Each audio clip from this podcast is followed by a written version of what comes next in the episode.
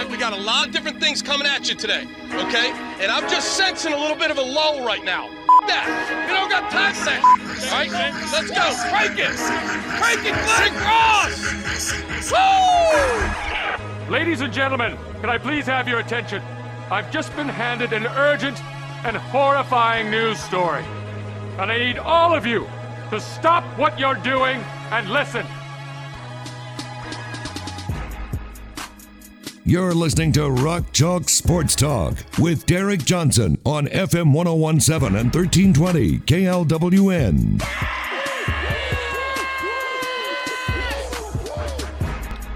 What's up, everybody?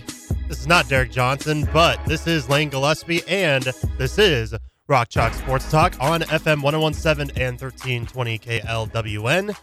Derek is still in Germany for the next couple of weeks, so he still left me with a bunch of stuff that we will play for you today. Uh, what's on tap for today? We're going to start things off with a draft profile as the NBA draft is this Thursday. We'll continue on with KU players who are uh, able to be drafted. Today we'll go with Christian Braun. We'll have a couple of instances. We'll have a best of RCST trivia marathon, and we got a pair of top tens for you here today. One that's themed towards today. Today is the summer solstice, the official first day of summer. And later on, we'll have a KU themed top 10 that Derek did a little bit ago, but has never before been heard. So that's on tap for you today here on Rock Chalk Sports Talk. Today, let's start things off with the NBA draft profile Christian Braun, the Burlington, Kansas native, playing at Blue Valley Southwest High School before his days at KU. Widely known a lot for his dunking ability uh, in a lot of his mixtape highlights. Uh, I mean, he was a guy that was a, he was a six foot five white dude, I guess I should say, which it did catch a lot of people's attention how well he could actually dunk. But uh, he was amazing. Uh, he was uh, he was pretty incredible, and he brought that athleticism to KU. Very athletic guy and a guard. Turned into a prolific shooter as well. Uh, first of all, let's go over his career at KU. Um, his freshman year, this is the 2019-2020 season. Not a bad year, but we also had a small sample size of his potential that year. That was the year that KU ended the season as the number one team in the land, but there was no postseason due to the COVID 19 pandemic, which KU probably, I mean, I, I, I'm still calling they would have won the national title that year, but, uh, you know, you'll take it now with uh, Christian Braun being a national title. Uh, he has a national title, I should say. I was trying to look for the right word, but he has a national title now in 2022. Uh, he did have one week that where he really he really stood out um, around the Big 12, and that was uh, in late January. Uh, his first, I, I, should say, his coming out game, his coming out party happened at home against Kansas State in the Sunflower Showdown, where he had 20 points, which was then a season high and then a career high as well. And he made six three pointers, but uh, his performance was overshadowed quite a bit because, uh, as we all know, that's when the uh, big fight happened uh, at Allen Fieldhouse with uh, Silvio De Sousa picking up the chair and everything. Um, later on that week uh, at Oklahoma State, he capped off that week with 16 points and nine rebounds and almost first career double double at that point. So, you know, he had some hit and miss spurts in his freshman year, but like I said, small sample size. And there was already a lot of talent to come around for KU with Devon Dotson, Udoka Azubuike, and then Ochai Agbaji was also making some strides as well. That was his sophomore year. We're going to have his draft profile later on in the week. Uh, he finished averaging just over five points a game and just under three rebounds a game that year. But he did have a career high 44% three point shooting. So his his shooting did show out from time to time, and especially that Kansas State game, like that, like I mentioned, when he hit six of them in a single game. In conference play, though, he did show out a little bit more than what his series averages actually show over six points a game and over uh, just about three and a half rebounds a game against Big 12 opponents that year. And he finished on the Big 12 all freshman team. So, you know, for a guy who came in as a pretty big prospect, you know, he had to ride the bench for most of the time. He did play in uh, 30 games, but only started five of them. So, you know, he again small sample size to go around, given the talent that that team had in 2020, which ultimately couldn't really see that talent go into a postseason because there was no postseason. Uh, one year later, in the year where a lot of stuff was limited due to COVID, that was his coming out year. Uh, he came out of the gate immediately as an amazing scorer and finisher, becoming one of the best players. At that point, it looked like he was going to be one of the best in the Big 12, and quite possibly the best with the start that he had to the year. Second game of the season against St. John's. That was the little tournament that happened in Florida uh, where they played Gonzaga and then they played St. John's right after.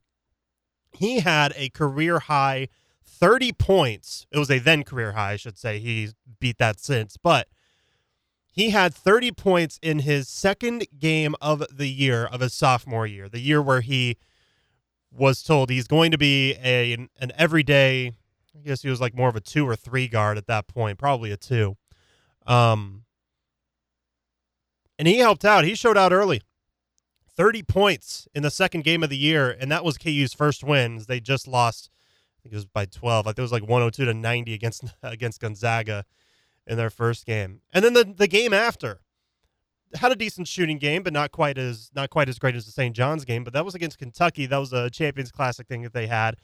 Uh, no fans uh, to see it in person, but still broadcast for all to see. But he had 13 rebounds in that game, a then career high as well. So he's he showed out early. He kind of dipped down a little bit as the season went on, but I'm not gonna lie, a lot of a lot of people did for KU that year. That was a pretty down year for Kansas. Um, they were unranked in the middle of the season, which was the first time in about 11 years that they were unranked. Of course, they brought themselves back, worked their way to be a three seed, but only ultimately fell in the second round of the tournament.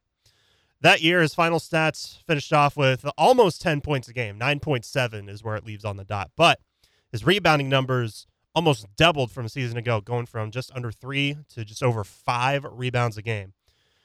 Shooting numbers, though, not quite as great as the year before 38% total, 34% from behind the arc, and he did finish an all Big 12 honorable mention.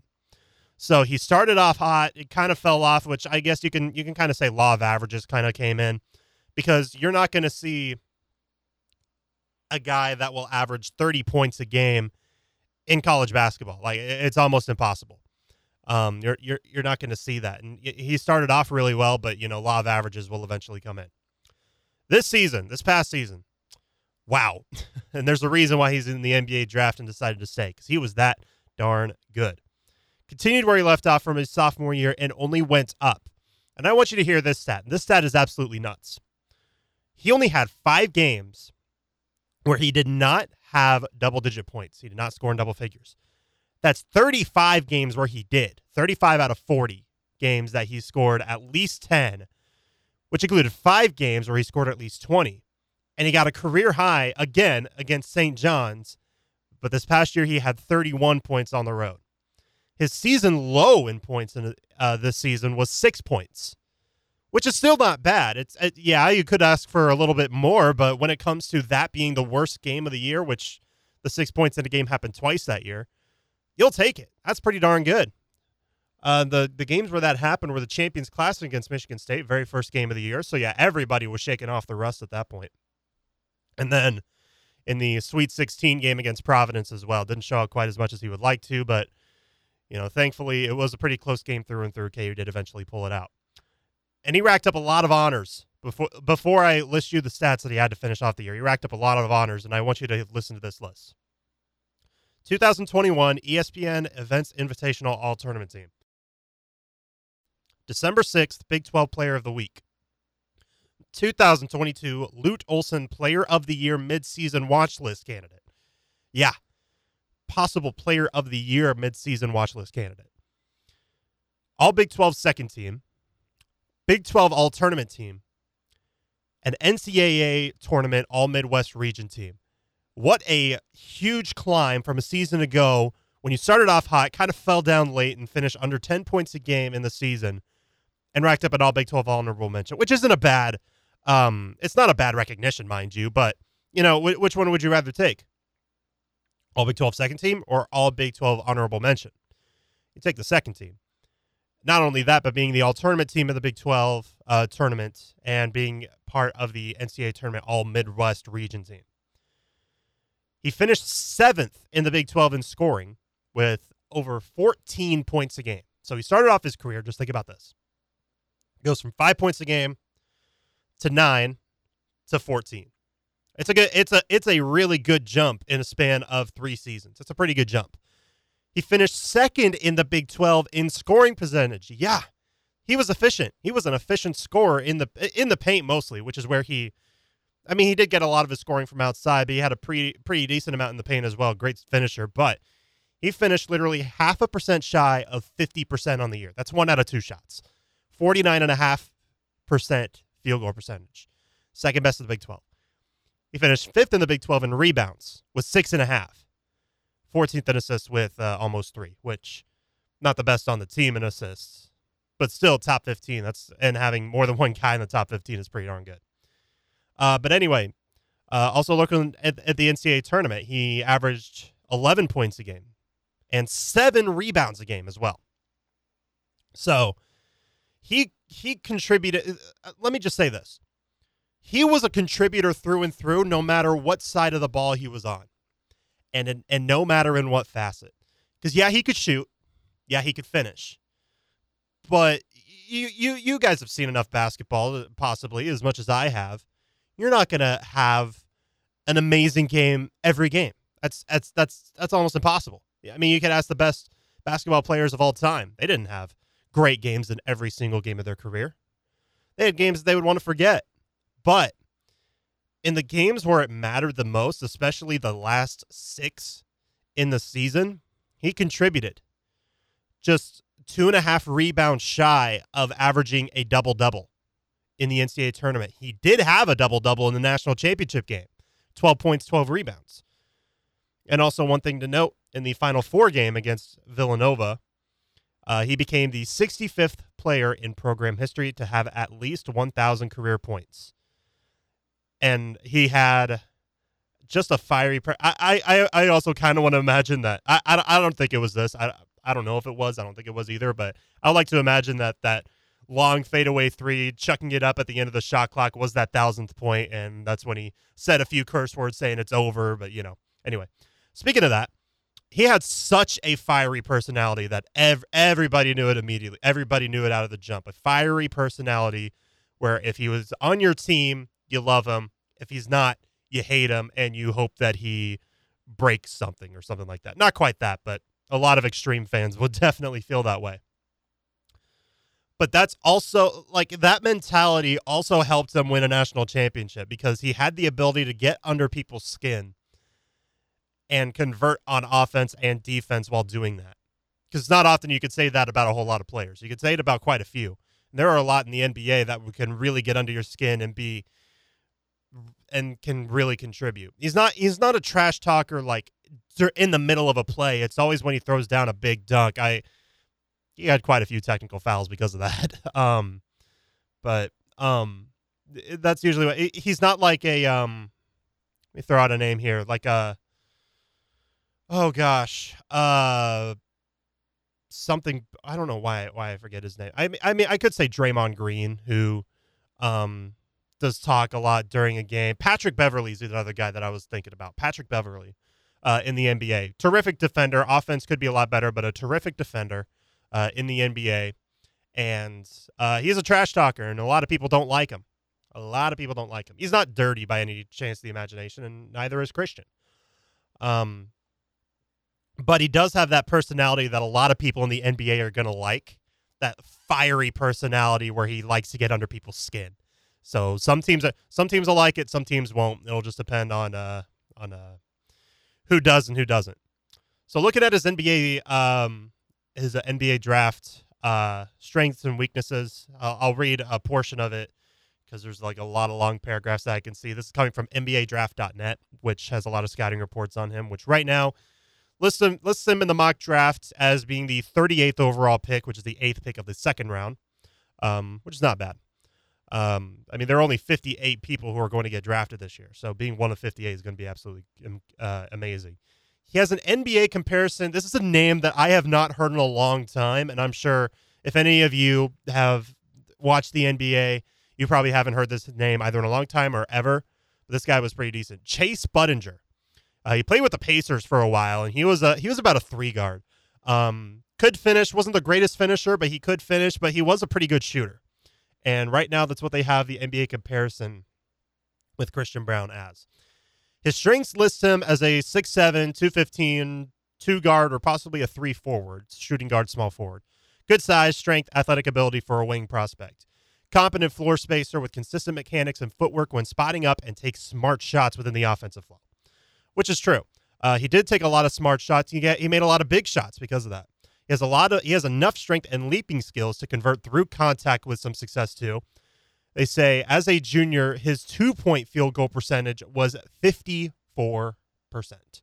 which is his career high. Because before that, it was 41, then 45. Big jump to 54% shooting two pointers.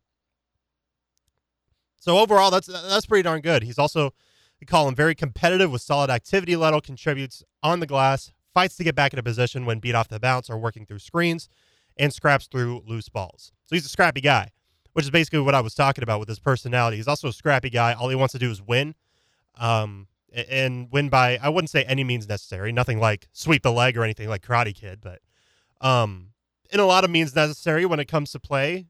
Yeah, he, he, he wants to win, and if that means being scrappy, then be scrappy. Uh, he tied for the second most blocks on the team, which for a wing guy is absolutely phenomenal. I'm pretty sure the guy in first was, you know, David um, David McCormack, but he blocked 33 shots as a junior, tied for the second most on the team, which is a very good number for a wing prospect. He, uh, they also say he improved his scoring exponentially every season, added polish to the floor game each season. His experience and championship pedigree will certainly have coaches and organizations that will be endeared to his skill set and intangibles. And one tangent that I want to go on before I list a little, a uh, few of his weaknesses uh, is that we're later this week we're going to have some audio from Bill Self talking about Christian Braun and Ochai Agbaji, and that is one thing that he mentions is what our team's going to be looking for out of Christian and Ochai, and that is that experience and championship mindset that they have. A lot of teams are going to love that. His weakness, his weaknesses say this, and these are these are true. I'm not I'm not just saying like this is one guy's opinion and they're really bad opinion. I think this I think these are true, and everybody's going to have a weakness in them. The biggest one is that they can contribute in a number of ways, but they don't stand out on any particular scale. Christian's one of those guys. He's more good than bad as a jump shooter, but he is inconsistent during his career, rarely having to take uh, difficult shots and endured a slump or two from deep in each of his last two seasons after shooting or scorching 44% from three in limited minutes as a freshman. That and he was only an okay free throw shooter. He was a career 74% free throw shooter and was 73% last year. I will honestly say, though, everybody was an okay free throw shooter for KU last season. Uh, I think the team average was about 77%, which is not good. That's not great. Uh, he lacks, this also says he lacks great length, only because his wingspan is only one inch higher than his height. Um, his his height uh, barefoot is six feet five and a half inches. He's six foot seven in shoes. His wingspan is six foot six and a half, technically, if you're doing the math.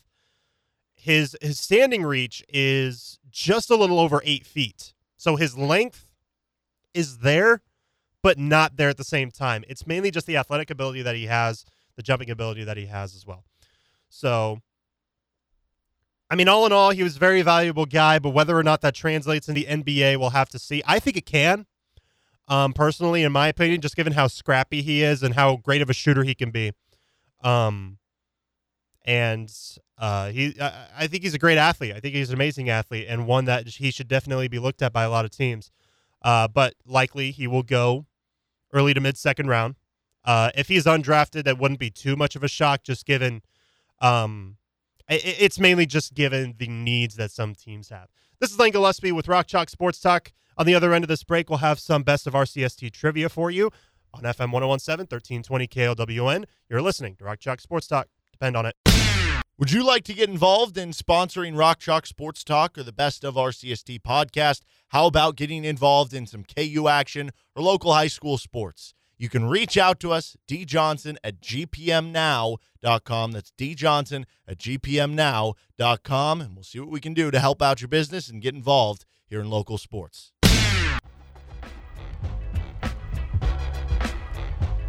Top of the four o'clock hour on a Tuesday, which means it's time for the top 10. So, what's so interesting about today? Well, it's the first day of summer. So, I had a lot of stuff that, you know, kind of came into my head of what idea I should do for the top 10. Well, the thing about the summer solstice is that the sun will be out for the longest out of every day of the year, which is why I came up with this list because it's going to feel like, man, that sun is going to be out forever or something like that until sunset, which is in about roughly two and a half, three hours from now. Uh, but it kind of made me think, you know, what else feels like takes forever? And so I came up with this uh, pretty fun list. So go ahead and cue the music. And there it is. So the top 10 things that feel like, man, this is taking forever. Even though in reality they don't, it just definitely feels like it. We're going to have some fun with this one. Number 10. Graduating from high school and college. I, I, it does take a long time, especially for those who want to be in college for longer than four years. Uh, more power to you. I was only a four year guy, and I said, nah, I'm dipping. I'm out. See ya, suckers. Um, and definitely when you're in high school, it definitely feels like it could take forever, but four years do come and go. Um, and yeah, just you, you do have that point in your life where you're in high school or college and you're like, man, even if you're having fun, you're just like, man, I'm just ready to graduate. Number 9. Speaking of which, graduations. my graduations, um, especially my high school one, took a long time. Uh, quite a few hours. I went to a high school whose graduating class was around 300 people. So you can imagine that was about a two, two and a half hour long graduation, something like that. I once went to a graduation for one of my cousins a few years ago. It was before I graduated high school. And his graduating class had over 300 people. It took about two and a half to three hours for that whole graduation. It, it, it was kind of torture because mainly you're there to uh, cheer on whoever you're there celebrating is whoever is graduating. You're there for them.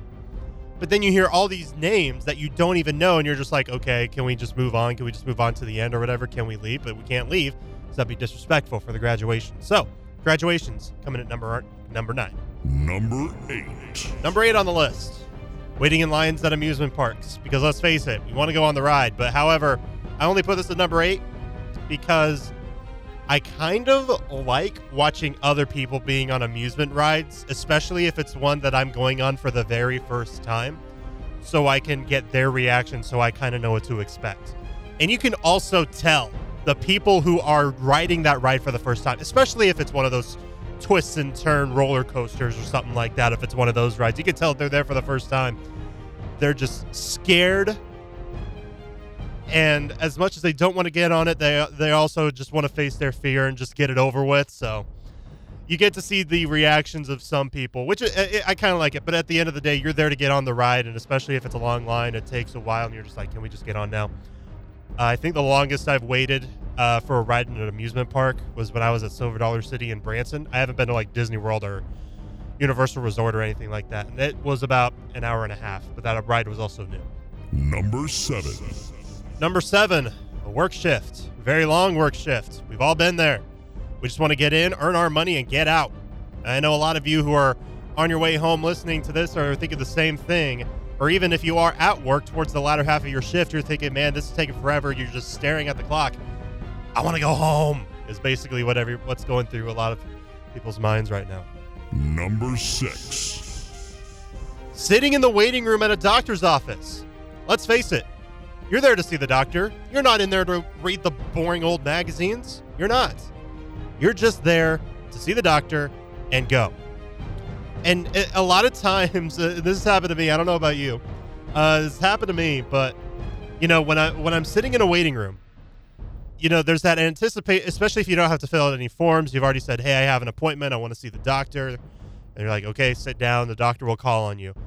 And it feels like 10 minutes are two hours because you, are sitting there in anticipation, waiting for your name to be called. You see a doctor come out, ready to call a name, but they don't call your name. So you're like, oh, darn it, got to sit down, got to wait a little bit longer to finally see the doctor and be the uh, be there for what I'm there for.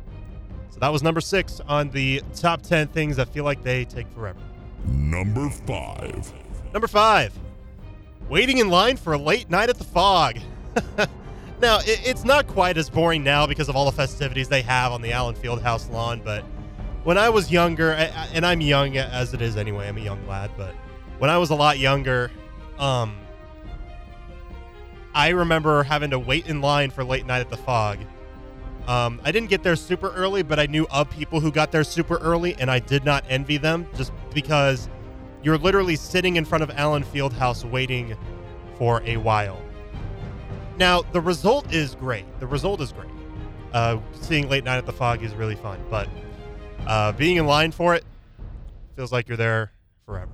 Number four. Number four, this especially goes to students, and as a reg- recent graduate at KU myself, getting into Allen Fieldhouse and waiting for the basketball game to begin.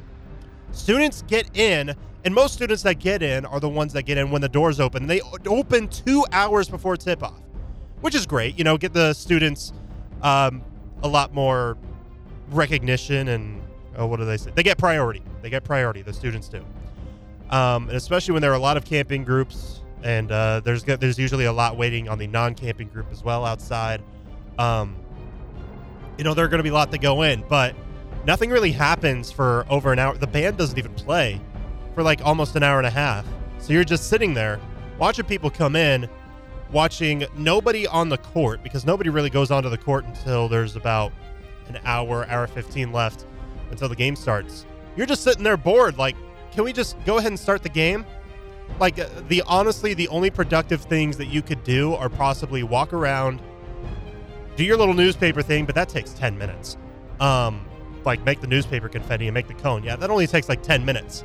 Um, other than that, you're sitting there on your phone, bored out of your mind, just ready for the game. Number three. Number three, KU football games when they're getting blown out, which is 75% of the time. I will say, I've had to, uh, when I was working with the student radio station at KU, I've had to run board for quite a uh, quite a few football games, including the season where they went 0 and 9 in 2020. Uh, I had to endure very long and very bad football games. Um, they're not fun, especially if you're watching on TV. At that point, you want to watch, but you also don't. And if you're still at the stadium, you're just like, can can this game just end already? Uh, and especially if you're working the game, that's also partially what you're thinking: is can this game just end already? Number two. Number two, traffic on I 470 in Kansas City during rush hour. Yeah, there's a lot of people. I mean, I get it. Why there's going to be a lot of traffic because there's a lot of people. But it, it sucks. Um, last year, last summer, I was a play by play announcer for a small summer league in the area called the Mid Plains League.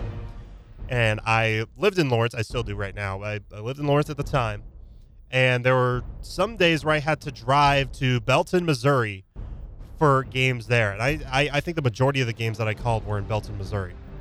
Um, and with that, it's about an hour drive from Lawrence, and you have to go on 470. And with the game starting at 7 o'clock, you want to get there not too early, but pretty decently early, about a couple hours early. Uh, you have to endure rush hour traffic on I 470. I always had my maps app open on my phone because it had the uh, traffic notifications. Like if you looked on the highway ahead of you, there was like a really big like red line, which meant that traffic is backed up. Because I always wanted to anticipate where there was traffic, which it's a good tool uh, for those who anticipate. You know, there's probably going to be traffic at some point. It's a good tool. Just open up your Maps app, see if there is any traffic, because especially if it's on a busy highway in a city, it's going to be reported uh, about the about the traffic. So, uh, that's a that's a pretty good tip uh, for those who, you know, know that traffic is coming, but you don't know exactly when. Just open up your Maps app, and you'll know when. Number one. This has been an ongoing meme and joke, but it's also true. Number one, it's got to be the line at the freaking DMV. I will say, when I got my learner's permit, uh, I failed my first uh, written test. I, I didn't like go through um, what was it, traffic ed or driving ed, uh, driver's ed. That's what it's called. I didn't go through driver's ed, so I just had to take the written test, get my permit, and go. I failed the first test. I got the second one, but the first get uh, the first time, I got to the DMV at about eight in the morning, eight or nine in the morning, about the time that they open.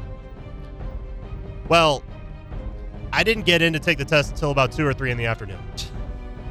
The line was that long. It was bad. It was terrible. Now there's appointments you can make ahead of time, thank goodness. But um, and I don't remember if there were the first time that I took the test, but in general, if you have to go to the DMV for something, just make an appointment. Don't go in and get in line. You're going to be there for hours. It's not going to be helpful. That was top 10 things that feel like they take forever in honor of the summer solstice because the sun feels like it's going to be out for forever, with the sun being out the longest out of any day of the year. This is Rock Chalk Sports Talk. This is Lane Gillespie. You're listening to FM 1017 and 1320 KLWN. Depend on it. Got some more RCST trivia after this break.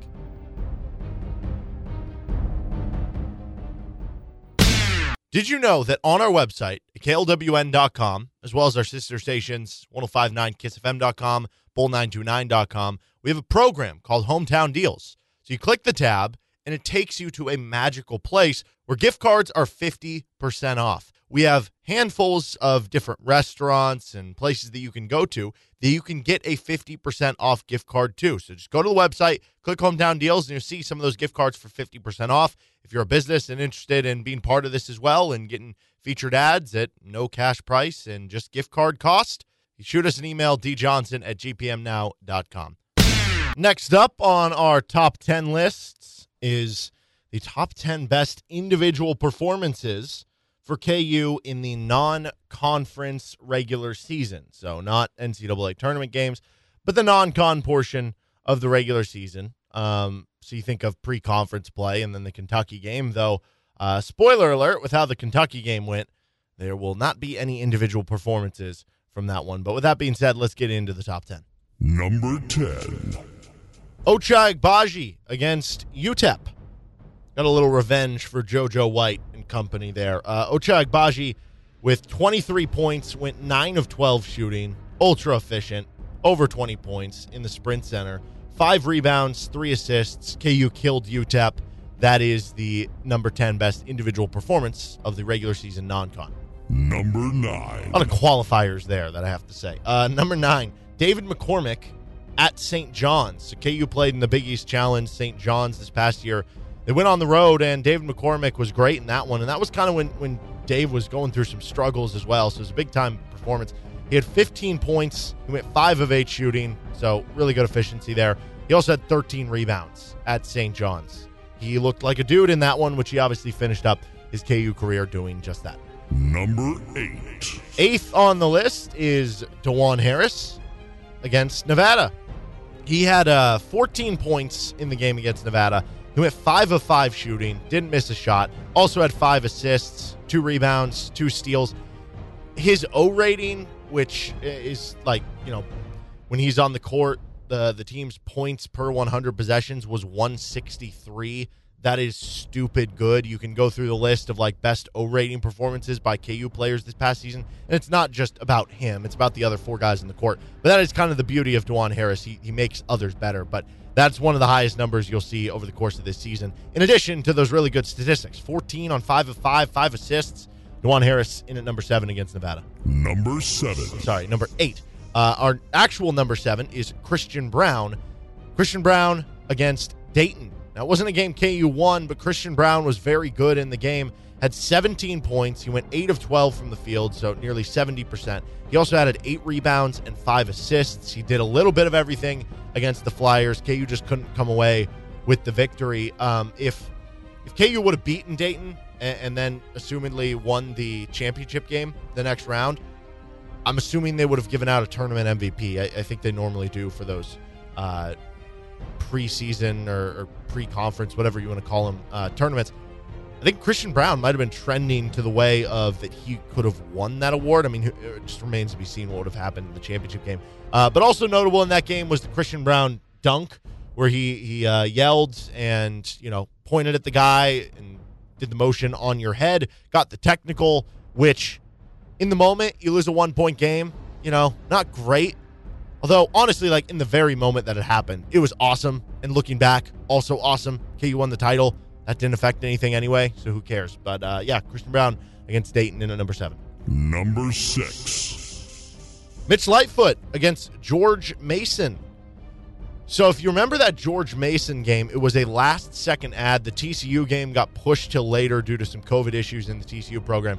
KU added a game against George Mason, and they actually gave KU uh, a, a, bit of a fight in that one. And uh, Dave had, had kind of a, a, struggle in that game, and it was really about a couple guys. That was one of the games Remy Martin missed. It was about Jalen Coleman Lands, and it was about Mitch Lightfoot. Mitch Lightfoot went for 14 points on 7 of 7 shooting. Didn't miss a shot with that ultra efficient right handed hook shot. Also added four rebounds. He was great on offense. Honestly, otherwise, you would have been uh, down to the wire in that game against a uh, kind of plucky underdog there. Number five. Into the top five, Ochai Agbaji against Missouri. I wanted to get some representation for Missouri on the list. 21 points for Ochai, goes 7 of 12, solid efficiency, four rebounds. Didn't really fill up the stat sheet. Uh, you could argue some of the other stat lines I've read off are, are maybe more impressive. It's still a really good game. The problem with the Missouri game, if you're picking someone out, is that because KU won by so much and they were up by so much for a majority of the game, they really divvied out the minutes in that one. And, and you had a lot of guys, like, those are games that, like, you know, some of the guys we didn't see a ton of over the course of the season maybe played 10, 12, 15 minutes in the game. And, like, Christian Braun had an unbelievable start to the game but because they were up so much, you kind of get to coast to the finish line. He ended up with like 12 points. So in theory, I would put Christian Braun's start to the game in the top five, but Ochai did it over the course of the game with 21 points. Like I said, one in representation for that giant win because it was obviously uh, the most notable of KU's non-conference wins, giving given the stakes of, of the rivalry and everything, and that in at number five. Number four. Not quite as good as this Ochai Agbaji performance, though, against Tarleton State. He had 25 points against Tarleton State, 11 of 16 from the field. He also added six rebounds and was just on a heater to begin the season for KU. Really through that first month or so of the I mean, all season long, but did hit a, a, a, dip at one point. He was remarkable. 25 in that one against Tarleton State. Number three. I mentioned the George Mason game. Mitch Lightfoot had the great game. So did Jalen Coleman Lands. That gets him on the list at number three. He had 20 points on nine shots. Went five of seven from three. He had three assists. He had two rebounds. Even had two blocks. Jalen Coleman Lands playing big defense there against George Mason. Again, 20 points on nine shots in a game that was closer than you would have thought it was. Big time performance by JCL. Number two. Second best individual performance for KU in the non con regular season. Let's go back to the Ochai Agbaji well. 29 points against Michigan State in the season opener in the Champions Classic. Goes 9 of 17 from the field. He actually started the game like 2 of 6, 2 of 7, and then he just couldn't miss seemingly in the second half and and for the final moments of the uh, first half 29 that was kind of the announcement that you know Ochai Agbaji is going to be this all-American candidate this national player of the year candidate could lead this team to maybe a title which he ended up doing and Michigan State ended up being a solid team, made the second round of the tournament, almost beat Duke in the second round of the tournament. It was just a show for Ochai Agbaji in that game. Number one. The only non con regular season performance, though, that it beat was Christian Braun at St. John's. Again, you have a Power Five opponent there. Braun went for 31 points. He went 10 of 16 from the field, so two more than Ochai's on one less shot.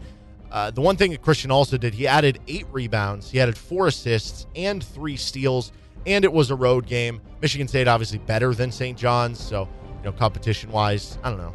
Uh, Michigan State game probably a little more impressive there, but also season opener. St. John's game not as much the case. Um, that was just a clinic for Christian Braun of transition play, and he had been playing well before then, but that was really the ultimate breakout game of what came to be this season for Christian Braun. That is the top 10 best individual performances for KU in the non con regular season. I'm Derek Johnson. This is Rock Chalk Sports Talk. Back to you guys. Thoughts or commercial, whatever's going to happen next. We are brought to you by Home Field Apparel. Home Field, a premium collegiate apparel brand out of Indianapolis, has incredibly comfortable, officially licensed apparel with vintage college designs because they dig through the archives of your school to find unique logos, mascots, and moments. The Kansas collection has 14 pieces of apparel, including t shirts, hoodies, crew necks, and they are some of the most comfortable things that you will wear. Plus, they re- look really cool. And they just released, well, not just, but after the national championship, they released a national championship shirt. Use the code Rock Chalk Sports Talk. That's Rock Chalk Sports Talk, all one word, and you'll get 15%, 15% off your first order. That's right. Code Rock Chalk Sports Talk, all one word, for 15% off with home field apparel on your first order. About 20 past the 5 o'clock hour. This is Lane Gillespie with Rock Chalk Sports Talk on FM 1017 1320 KLWN. Derek is still in Germany, will be for the next couple of weeks. So he probably has not heard a bit, or at least in the last couple of days, about the College World Series. And that's what we're going to talk about real quick. So, almost down to the final four teams in the College World Series. So, one team left to be determined. Arkansas and Auburn will play tonight to determine who will be that final team. At a, it's not technically called the Final Four, but you can you can kind of make that uh, distinction that that uh, that it is a Final Four. And uh, what it is is basically it's double elimination, and it's not it's not a best of three series like it was with the uh, super regionals, but um, it's still a double elimination, kind of not quite round robin, but it's still a it's still a double elimination tournament. So uh, right now, Oklahoma, Texas A&M, and Ole Miss are in the final four. I, am just going to call it the final four for now, uh, because it's it's not technically called the final four, but it's an NCAA tournament with four teams. That is not football, which is you know the college football playoff. So it's just the last four teams in the College World Series, College World Series semifinals. I guess I'll call it the College World Series semifinals. But anyway, uh, coming into the College World Series, I, I and I touched on this yesterday in uh, Case of the Mondays, but I'm going to reiterate that and uh, talk about it a little bit more. Half of the teams were seeded in the College World Series. What that means is so the top 16 teams in the NCAA tournament are seeded 1 through 16. Um, and only one team gets that specific seed. So the number one team gets number one, the number 16 overall seed gets number 16. Everyone else is unseeded. So only four out of the eight teams in the College World Series were seeded in the top 16. Now most of those teams are gone. Texas A&M is the only ranked team in the top 16 that is still well, I guess Auburn is too. They're facing against Arkansas. That is if if Auburn wins, then that'll be back to half. It'll be two out of four, um, being in the College World Series semifinals. But if Arkansas wins, then that moves them out. Only one seeded team in the College World Series. How, and how nuts is that? You know, baseball is probably the one sport that, and Derek and I talked about this quite a bit uh, a week ago when he was in the states. Um, we talked about the uh, the notion of baseball when it comes to the tournament. It's I wouldn't say wacky given the games. They're they're not quite as you know crazy as March Madness. Not quite as crazy as you know St. Peter's going to the Elite Eight or something like that. But it can be crazy to the notion of the six the number 64 team can be a national champion and the only way that that can happen is if they're just on a hot spell if they're on a hot streak and the because I, I mentioned the notion in baseball that any team can defeat any other team on any given day in baseball you can't see it that often in basketball yeah you could see a team disrupt somebody's rhythm but you could honestly argue that that team was better overall um, in some cases. But in baseball, it's just where you see it the most. You know, you see it in the MLB all the time because there are 162 games in a regular season.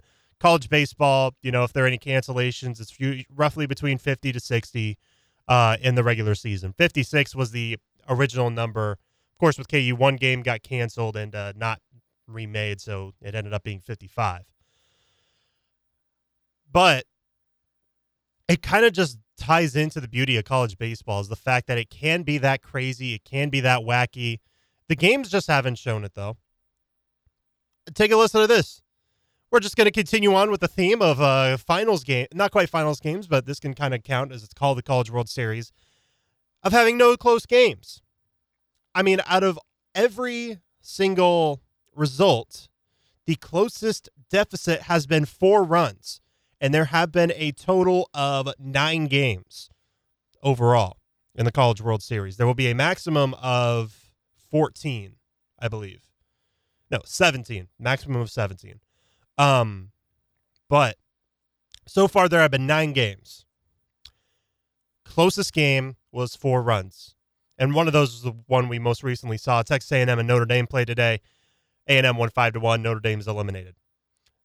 But like the two team and and then the other uh, two ranked teams that are eliminated. Number two Stanford, number six Texas, which is interesting in and of itself. And then number one Tennessee didn't even make it to the College World Series.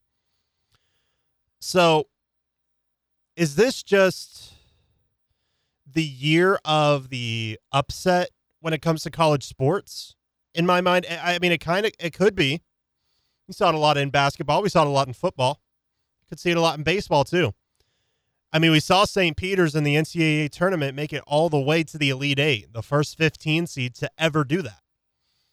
Football, you'll see a lot of upsets, but it was it was pretty special the amount of upsets that happened last year and in basketball in the regular season. There, there was that one game where, for the first time, I believe it was seven or eight of the top 10 teams that were ranked all lost on the same day. And KU was one of them uh, when they lost to Baylor on the road. Um, this honestly could just be the year of the upset in college sports, and I think that is uh, quite a possibility. Um, so looking forward in the College World Series. I also want to go ahead and give you now the odds or who's the favorites now to win the College World Series. So when the College World Series started, which was about uh, five days ago, it was last Friday. Texas was the favorite to win it all, and then they were eliminated almost instantaneously, going 0 and 2. Um, the favorite now is Ole Miss who's unseeded. Same goes for Oklahoma and Arkansas. And those two teams are just right behind them. Well, technically, Ark, uh, not Arkansas, Oklahoma is just right behind Ole Miss when it comes to the numbers on who's the favorite. And then Arkansas, Texas A&M, and Auburn are kind of long shots. Um, it's it's only because Ole Miss has not lost a game yet in the NCAA tournament. How nuts is that? They have not lost a game in the NCAA tournament yet. And that even goes back to regionals. The Rebels secured a spot in the semifinals, and they're waiting for the Arkansas Auburn game today. And uh, the real story for Ole Miss has been their pitching. They've allowed more. Hang on a second. I think I'm reading this wrong. Oh, they've only done it once. They've only allowed. Sorry about that. They've only allowed more than five runs in a single game once but they won that game 22 to 6. So basically, Ole Miss is the team to beat only because they have not lost a single game. And then I will say this myself as the voice of the Kansas baseball team last year. I have seen Oklahoma in person. Oklahoma swept KU, and they are something special. I'm not going to lie. They are a darn good team a couple of the games were close against KU. One of them went to 14 innings. KU ultimately lost, but that's because their closer pitched for about six innings and did one heck of a job.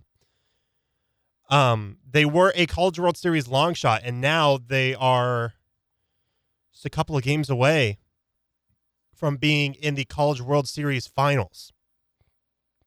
How nuts is that?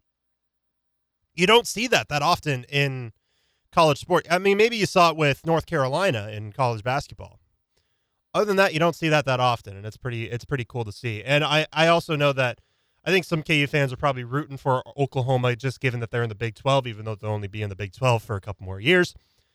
But uh, Oklahoma, there, there's something special, you know, and there's a guy that's making a case for being the tournament MVP, and that's Peyton Graham. I saw him in person, like I like I mentioned, the dude's special. Um, so I, I this is, but like I said, this is Ole Miss's to lose. Um, there are still still some tough teams in there. Auburn, Texas A&M, Arkansas are still really darn good. It just comes down to have they lost a game already in the in the let alone the tournament in the College World Series? Yes. Has Oklahoma lost a game in the College World Series? No. Has Ole Miss? No. They haven't lost a single game in the entire tournament.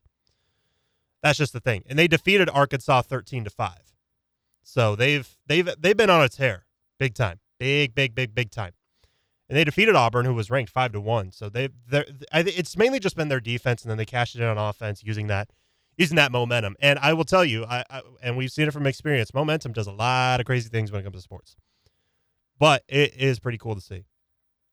So, like I said, tonight, Arkansas versus Auburn. That is an elimination game. Winner plays Ole Miss for a game on Wednesday. Loser is done. Ole Miss is ranked, Ole Miss, or not Ole Miss. Auburn is ranked. Arkansas is not. And that honestly is going to be the story of this tournament is the amount of seeded teams who make it all the way. And also, what's really interesting to think about since the turn of the century, every team that is still alive has not won a championship. Oklahoma, Texas A&M, Ole Miss, Arkansas, Auburn. Since the turn of the millennia, not won a championship. So we're we're basically going to see what is I wouldn't say a new champion because these teams have won national championships in the past. But it's going to be a bit different from like what we saw with the NBA Finals, what we saw with college football.